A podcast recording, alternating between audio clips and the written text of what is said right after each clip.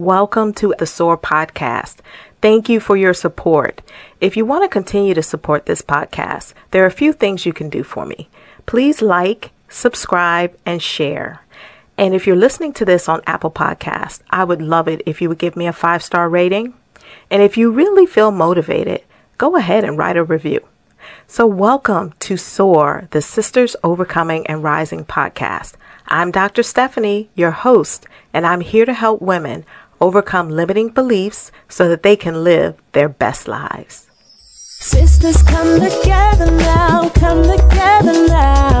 It's time to help each other out, help each other out. It's time for transformation, time for healing. You've got the potential, you've got the power now. Sisters overcoming and rising.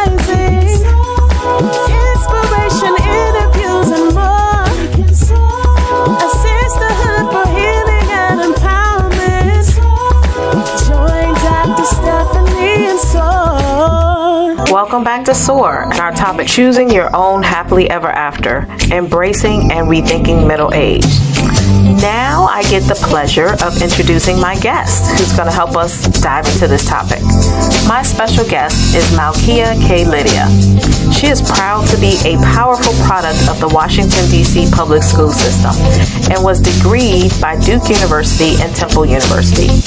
In her work as a filmmaker and a cultural worker who recovers authentic stories of community life, she is dispelling the myth of the traditional thoughts around what happily ever after is supposed to look like. She is well known and respected in the world of arts and has been recognized by countless art councils for her brilliance. She has produced gallery films for Smithsonian Institution, National Civil Rights Museum, and an exhibit for the DC Commission titled Is Separate Ever Equal? She also freelances as an archival producer and creative producer on advocacy and broadcast documentaries supporting other filmmakers. Malkia leads Kuyamba Media, where she is directing and co-creating two documentaries with the film's participants. You'll get to hear much more about Malkia's work during the interview. Hi, I'm so glad to be here. And I am so glad that you're here. And I love this topic, choosing your own happily ever after, embracing and rethinking middle age. Yes, yes, yes. yes. And this is definitely one of those topics I could see us with some of our other Duke friends sitting around at a cookout and just having a conversation. Yes, that that would be a really juicy conversation too. We've known each other for a long, long time. Yep, absolutely. No holds bar. So you also have a different perspective on this, a different insight. As a filmmaker and a storyteller, you get to cast your own vision for what happily ever after is in your films. So what does it mean to you to choose your own happily ever after in your own life?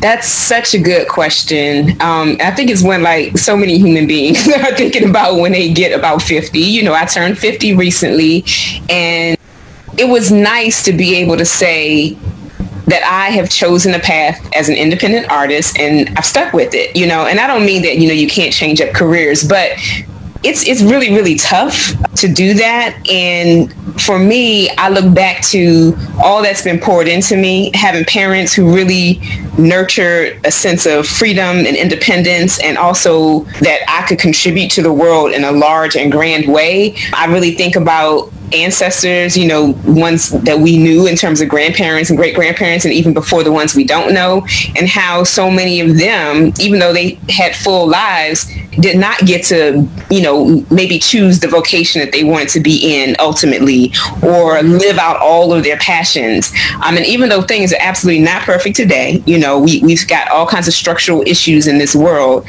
For those of us who get the privilege to act on like our truest truths, I don't know how you can say no. Like I don't know how I could say no. I want to live it out. I want to know that the particular things that I've been called to do or the talents that I've been given or the things that interest me or even just um, the opportunities to be a better person to work on myself that I went for it.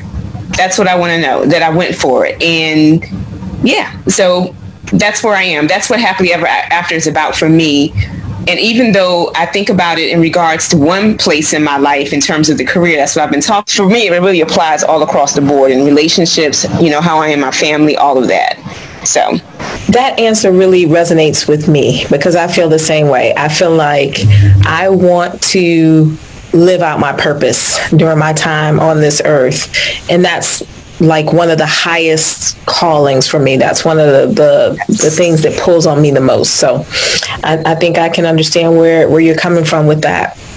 And I would say, Stephanie, I want to make sure that things that I attach myself to in terms of like, you know, life partnerships and relationships and all of that, that it's all in alignment with that and that I can attract in my space and in my world people who want the same things for themselves. Like I want it to be a mutual type situation. That's what's exciting for me as I look at the the next 50. so Absolutely. Absolutely.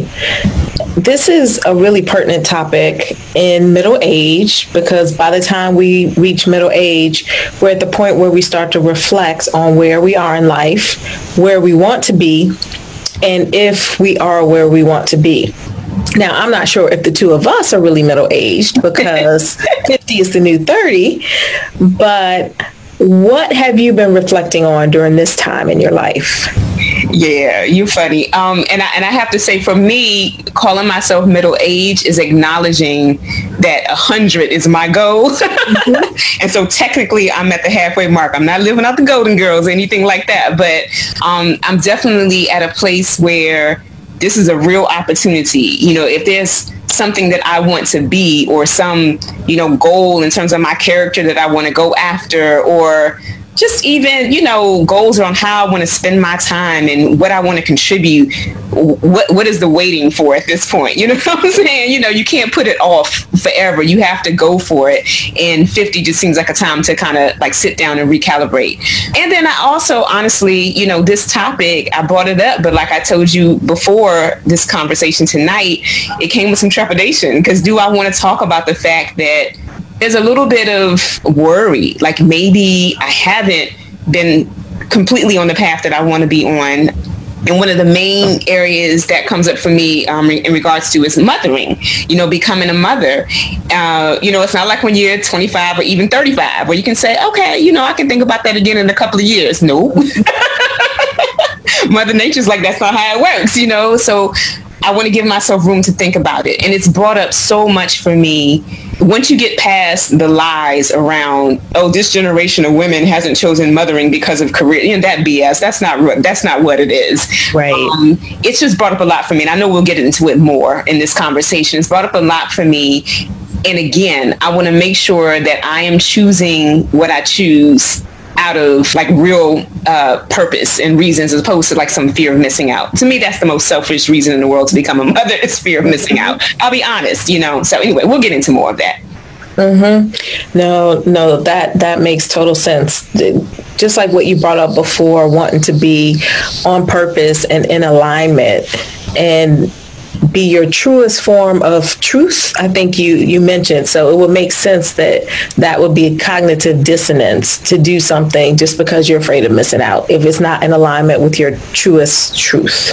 Mm-hmm. now as, as you talked about for some of us there are things that we expected to have by this point in our lives. It might be career success or it might be children or a husband or recognition of um, or it might be a certain level of health. So how does one embrace and rethink middle age when you don't have the things that you thought you would have by this point in your life?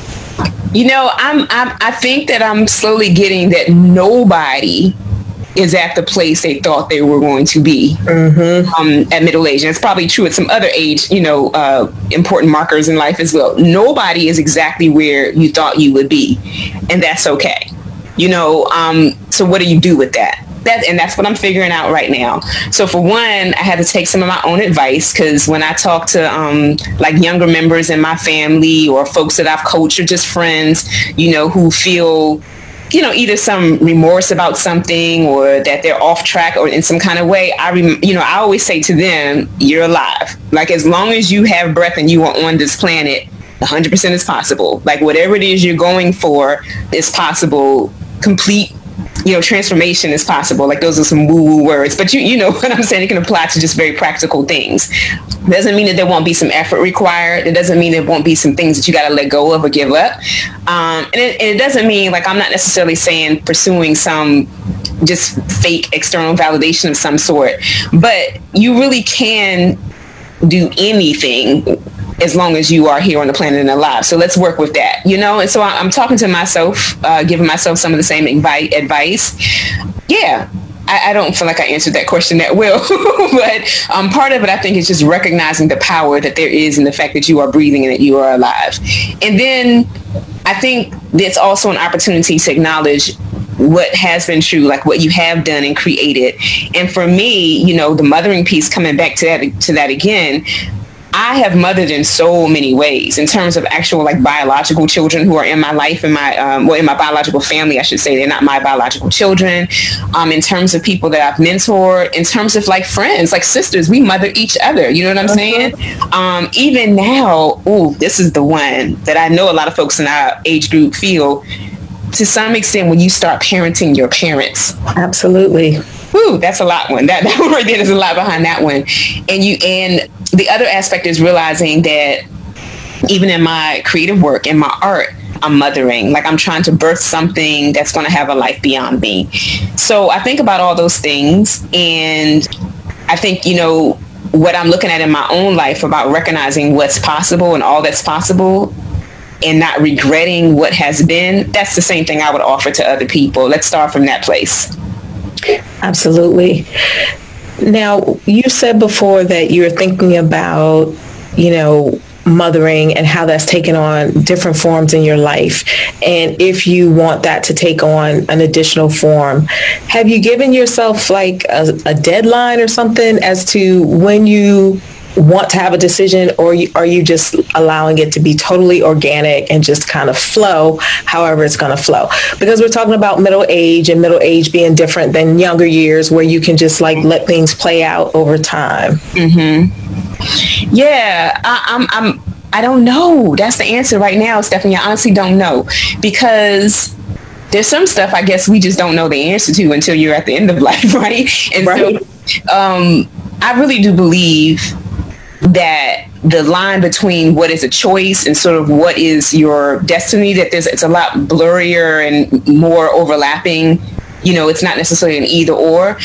So one i think there's power in me recognizing that i've chosen that at this point in my life i have not yet become a mother and like in the biological mm-hmm. sense. That's okay. Like that's that's a choice. And i think it's okay for women to have choice. Let me just put that on the record I also get that there's something bigger than what I know in this moment or what I'm thinking and feeling in this moment.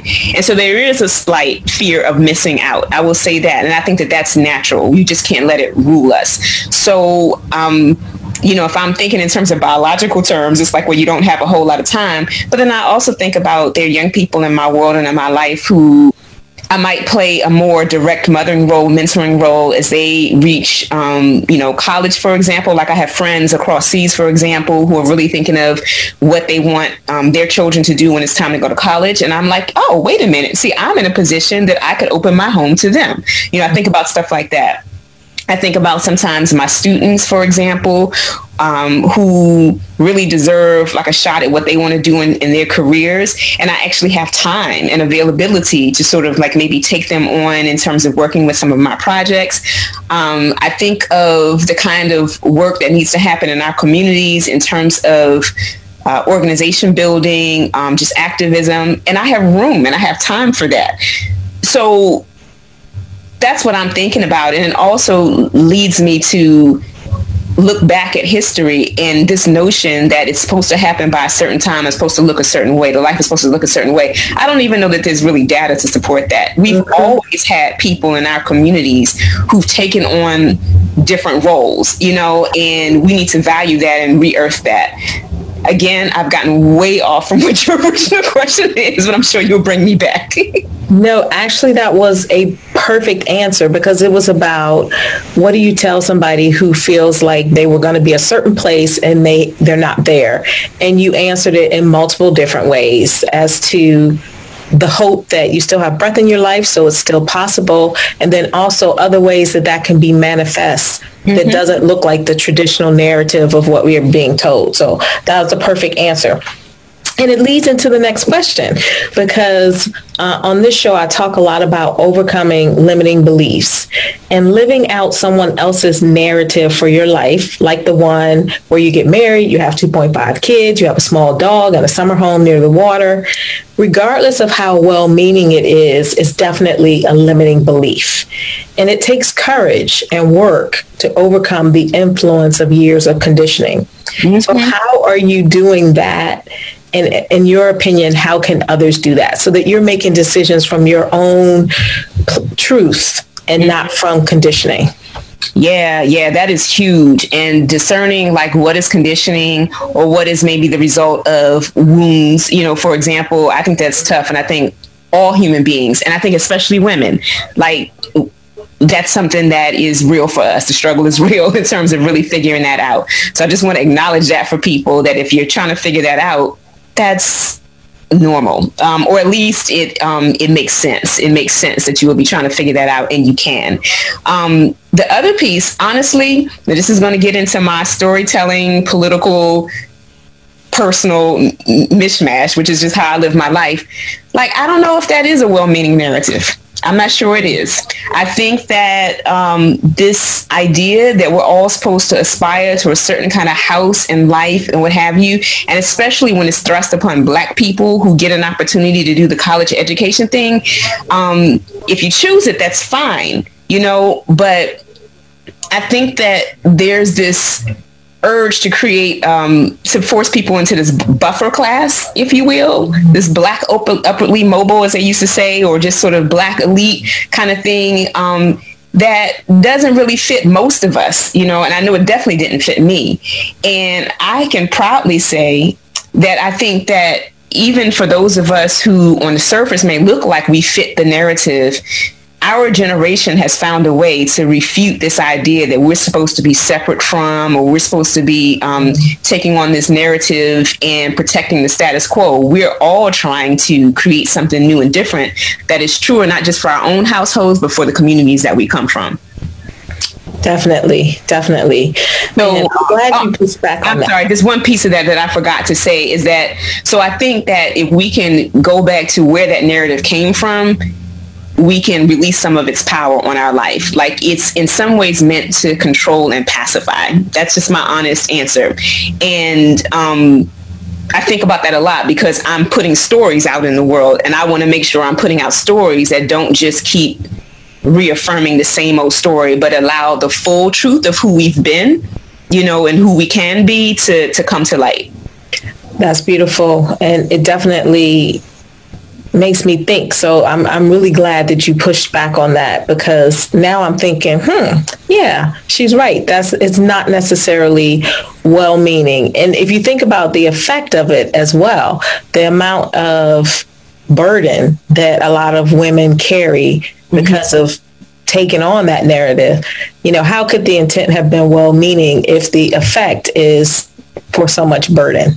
So right. And think about this too, Stephanie what does it do to the people who don't achieve it? Like I, I think about that. So we get to categorize, you know what I'm saying, who the deserving women are, you know, uh, who certain treatment should be reserved for, you know, who we get to respect and not respect. And then you stay in your place, quote unquote, um, and work the job that you don't love or like because somehow you weren't good enough to make it and have a certain kind of life. So, you know, I think we have to look at the power that narratives have and there it's, you know, there can be some insidious stuff wrapped up in them. Absolutely.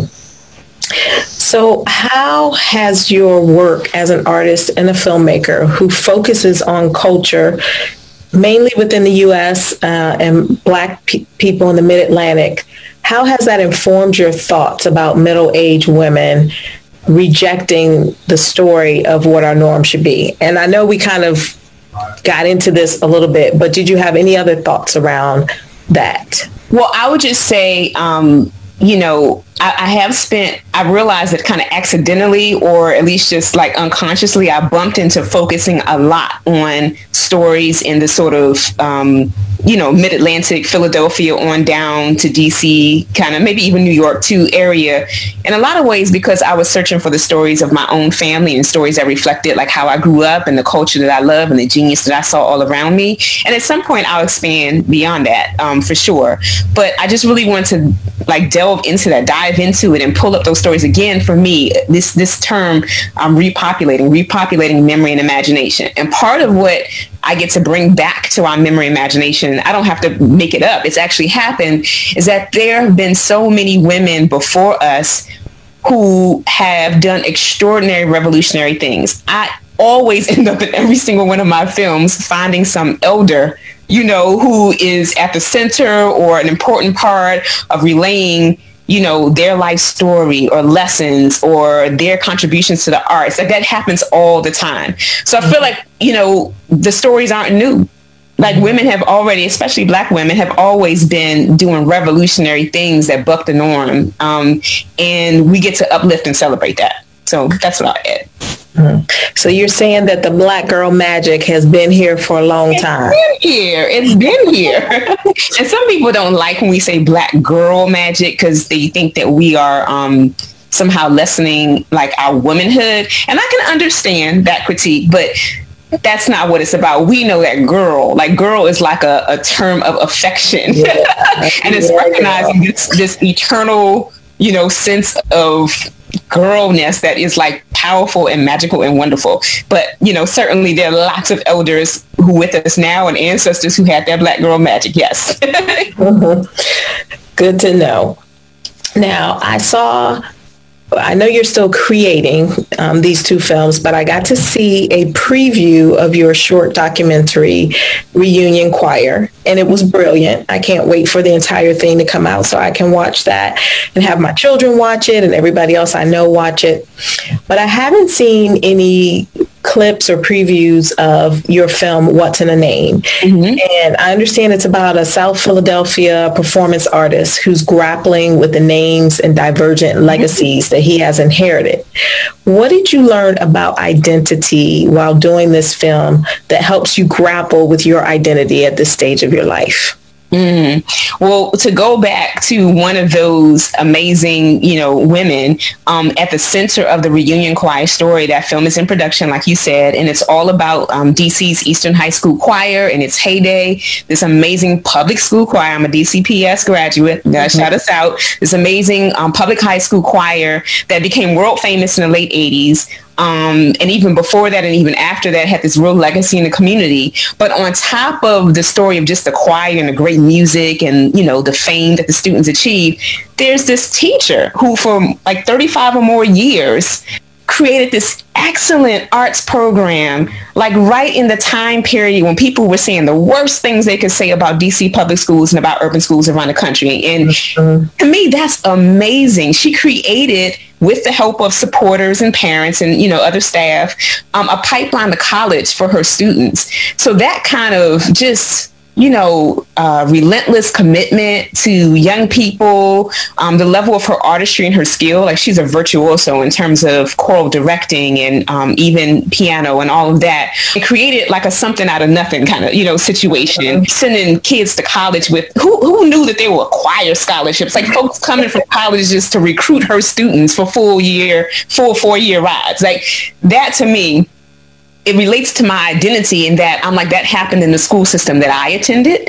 Mm-hmm. That these are folks who live, you know, um, in the same community I live in. I can aspire to that kind of impact, and I can again refute some of these ideas that have put, been put upon us about like you know horrible teachers and all this kind of thing right um, with the south philly film again partnering with folks who delve in the arts. My main collaborator on that is the main participant in the film, the main um, character on screen, and his name is Khalil Munir, and he um, on his own journey to discover what he's inherited from his father and his grandfather and to make choices about what he wants to pass on to his his young son. So even though in, it's a, it's coming through the lens of black manhood and, and and fatherhood it's still some of the same themes of what have we inherited. Let's stop and take stock of it. What have we inherited and what's been put up what's been put upon us um, because of conditioning? And what do I want to sort through and keep and pass on. Um, so just that that process of figuring out our identities in the context of what has become before in the context of figuring out what's conditioning and what's true so that's just part of life i think. That's just part of ongoing human life um, so these places that we get to don't necessarily have to be crises. We don't have to call it a midlife crisis. It's an opportunity to do what human beings always do. It's we take stock, we recalibrate, we reflect, and we self-determine. You know, so that's what I've gotten from those those um, projects. That that's a great point. Uh, human beings have always done this because even to me, it, it almost felt like a surprise that a lot of adulthood is about unlearning some stuff that a lot of stuff that I learned in childhood. Mm-hmm. for me, that was a surprise. Like, oh, I thought I was learned all those things and it was supposed to get me to this place and I didn't realize I had to unlearn so much. So uh, I, yeah. I, like you normalizing it and putting it in into context that that's what human beings do. Exactly, exactly. You know, yeah, exactly. And so you just helped me. That was a little light bulb for me, Stephanie. Thank you. yes. Good.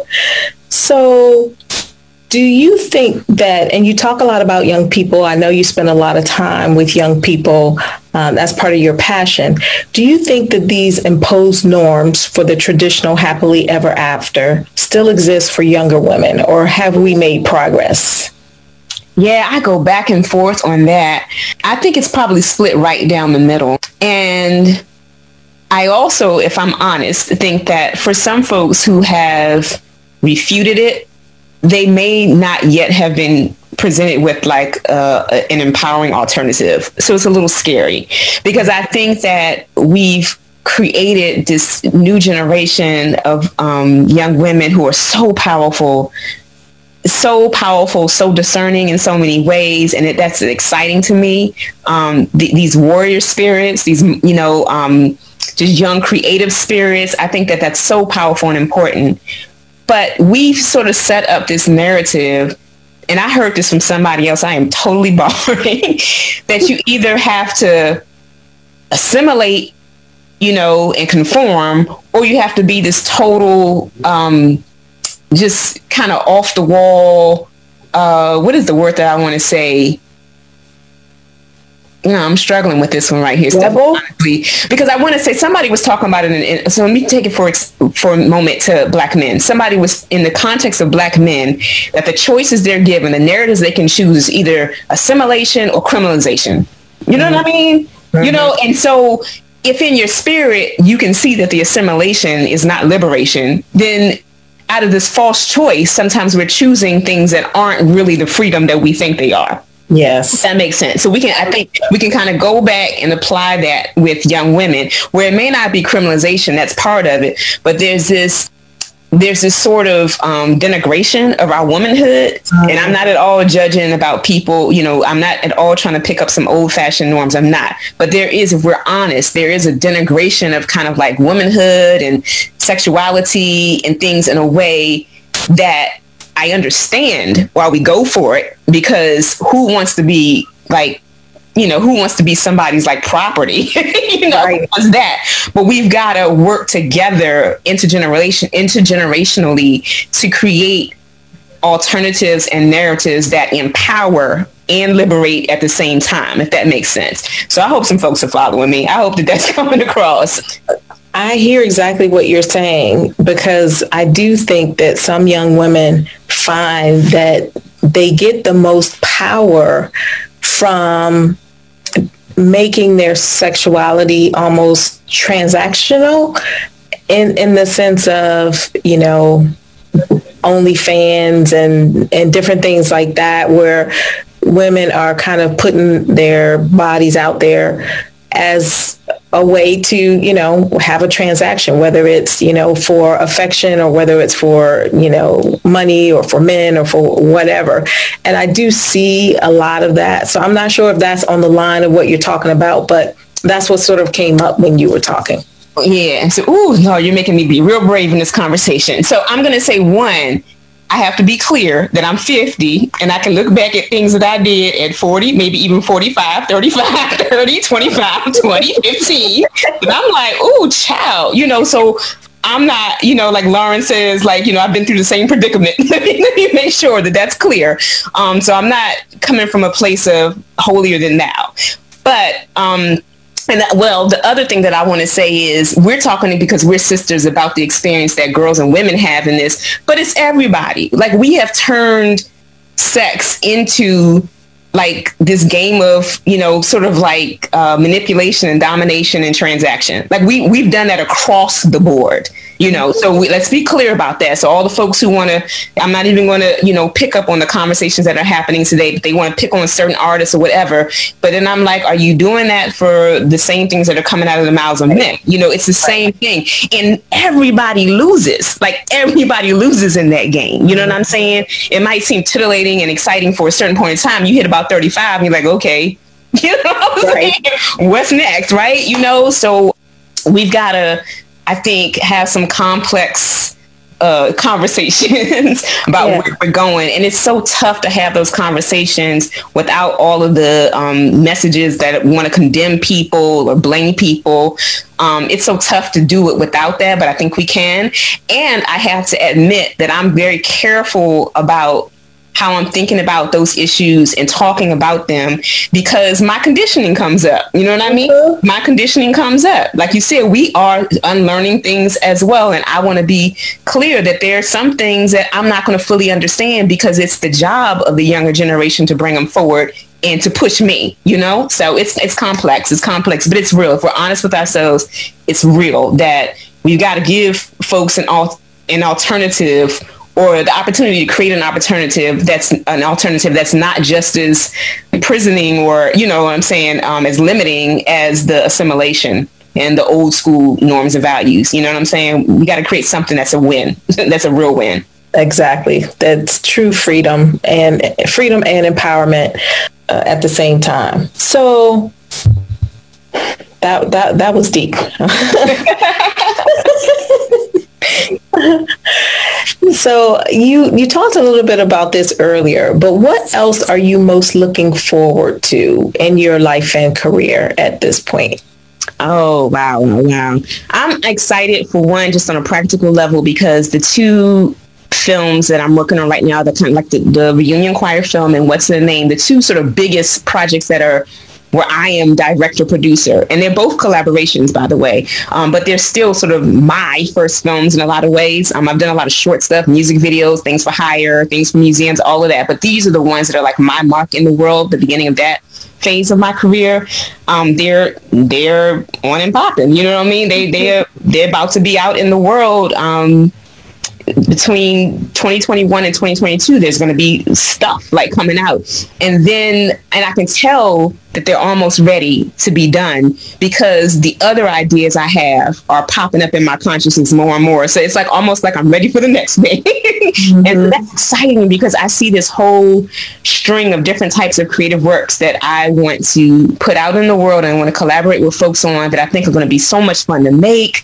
And they're going to have a real make a real difference in terms of again the narratives that are available to us about ourselves and just about human life. Um, so i'm i'm a nerd and i am totally obsessed with making films and making you know telling stories. Um, also let's see i'm excited about getting a bit healthier. I will say that it's easy when you're relatively healthy to just kind of like let um, self-care slide you know what i mean? But you've already always been one of the healthiest people that i've known. You know and see the thing is i've gotten by on those laurels for a bit now and the chickens are coming home to roost i'm gonna say. Like there's a lot of smoke and mirrors involved and i see the um the what what the lack of self-care has caused me, you know. And so things like just, I swear to God, Stephanie, I've been working forever on trying to just get into a regular pattern of sleep and like meditation and yeah. drinking eight glasses of water, you know, that kind of thing. Um, because it has real impact, like not just because it's cute, because it has real impact. Mm-hmm. So just trying to get to that point because of the impact, but also because it would to me to me it would mean internally that I've graduated past some um, you know, there's a, a, level of just discipline and mental clarity that I've gotten to as well. The fact that I can't do it, I know has everything to do with like addictions in terms of like, you know, needing to watch this thing or surf the web or do this or mm-hmm. not deal with certain emotions. I know it has everything to do with that. So when I am at a place where I'm like, okay, Malkia, to take care of yourself, you got to sleep eight hours. You got to say no to that offer somebody said over here, or you got to, you know, save that work for tomorrow will be a reflection of some things that I've done internally to heal. Now that's a word right there, uh, because that is is definitely the truth. I am struggling with uh, some of those self care things as well, and I know that when I get to that point where I say no to those little addictions that I'll be where it is that I want to be and, mm-hmm. and that I mm-hmm. choose to be. And it's a choice, just like we were talking about earlier. Um, we get to make those choices for ourselves. Mm-hmm. Uh, mm-hmm. So, well, that's exciting. I'm I'm very very excited about the projects that you're you're working on. Your films. Are there any other current projects that you're working on in addition to your films that you'd like to talk about? Well, um, there's some stuff that I'm. There's two things. Actually, there's probably more than two things that I'm really excited about. But because they're in very much development stage, and I haven't gotten all of the sort of rights to material cleared and that kind of thing. Um, I can't talk about them in a lot of detail, but I will say that uh, there's one project that I'm so excited about doing that is going to be a hybrid of documentary and um, what people call narrative, but I would call, you know, fiction kind of work, dramatization, and maybe even some animation that really centers around some children's uh, literature, like this body of children's literature that totally rocked my world as a child. Mm-hmm. And um, I really want to delve into that and create something that all generations will love and that, that like originally you know i'm just remembering this stephanie i originally got into this game thinking i wanted to make work for children i wanted to make children's television and movies and um, I realized I wanted to do more than that, but I think I'm getting back to that. So there's there's a piece around that that's for the kids, the kids and their families, um, and honoring just um, what children's literature has brought to like our generation and all of that. Um, and then I'm really excited about doing a fictional limited series. So, and I swear this is before Lovecraft Country and all of that. I swear before all of that. Like really doing like a period piece that's set in DC. I got some ideas and I got some folks that I want to work with around that. So I'm excited about that. Um, and then there are other things that pop up. Like I really, you know, even beyond things for entertainment, there's just so much wisdom and real, real juicy um, scholarship like around me that I feel like needs a bigger platform. So I want to create platforms for that. I feel like we need more opportunities to have in-depth, complex unpacking of things as opposed to just like daily news cycles and let me just throw something up on air. I, I feel like we really need to go deeper. And there are people in my world who are brilliant that I feel like need bigger platforms. So I want to be involved in some of that. Yeah, yeah, yeah. And then I want to I want to learn to sew. I want to design clothes for myself. I want to decorate my new place. I mean, there's stuff like that, and um, uh, figure out what my decision is going to be about this mothering thing, you know, and what that part of my life is going to look like. Yeah, uh, all all very very exciting. So my listeners know that I typically pick the playlist for my radio show. But knowing how important music is to you as an artist, I wanted you to pick some songs that were meaningful for you and this topic. So you've picked some songs that have, have been played uh, throughout the show. Mm-hmm. And just tell us, just pick a few and tell us why you picked some of the songs that you did. Well, um, I love music. Um, I love music and I love what it represents in terms of like black creative technology and black genius. Um, so I want to put that out there first and foremost. And it ranges, you know, so like uh, amazing lyricists. Um, just, I, I just, you know, want to live vicariously through them. So I put um, some Cyrock, uh, DC native, um, whose uh, album is coming out soon. Put her on there because she's absolutely brilliant. Um, I also put hometown tribute, my sister Afi Soul. I put a song from her, um, song "The River." That's just beautiful, healing song. Um, and then I put some of the greats like. Um, I love, love, love, love, love um, Dianne Reeves, you know, even Diana Ross, you know, so I just tried to put some stuff in there that represents, I think, the range of Black women creative genius um, because it comes in lots and lots of forms. I am definitely an old school R&B queen, um, even love some corny R&B. Um, I'm definitely loving some of these new artists who are out and um, I absolutely love jazz, you know, so I just wanted to put the things out there that represented the range of what we create. Love it. Love it. I'm so glad that I got a chance to ask you about why you picked the music. now it's even more exciting. So please tell my listeners as we wrap up how they can follow you, how they can support your work, um, share your website, your social media. Awesome, awesome. Yes, thank you for that opportunity. So, my company is called Kuyamba Media. So, my website is kuyamba.com. That is K U Y a M is in Mary, B is in boy, A dot com. You can tell I'm used to having to spell it out, right? Um, and Kuyamba is um, I'll just say that it means to help and to progress in the Kiganda language. I hope I'm not messing that up. I'm an East African language that my middle name is like a form of that word. And so I felt like that was what I wanted to name my company. So kuyamba.com. And you can find me also on Twitter and IG, even though I got to get step my social media game up. I read more than I post in those uh, arenas. And the tag on both of those is Kuyamba Media. So just as one word, K U Y A M B A Media. Um, so that's where you can find me. Um, I really like to send people to my website. That's a little old fashioned, but look, Facebook don't own it. they no algorithm. Um, so you can see what I put out directly. You can join my list and get updates from me. That's really the best way. And if you choose, you can even donate through um, nonprofit fiscal sponsors. The buttons and all that on my page as well, kuyamba.com. Wonderful, wonderful. So kuyamba.com is the website. So this has been a wonderful conversation. And even though we didn't have the burgers and the hot dogs, I feel like we were sitting down the cookout just talking. So thank you so much for uh, participating and agreeing to be a guest on SOAR. I'm thanking you so much, and I'm really so proud of you, Stephanie. This is awesome. You, I see you stepping out as well into your calling. So, you know, thank you for allowing me to be a part of it and to share and to, you know, dive into some things. Thank you for listening to this episode of SOAR.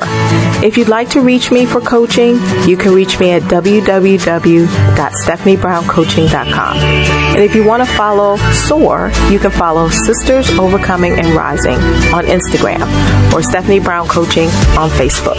Goodbye for now.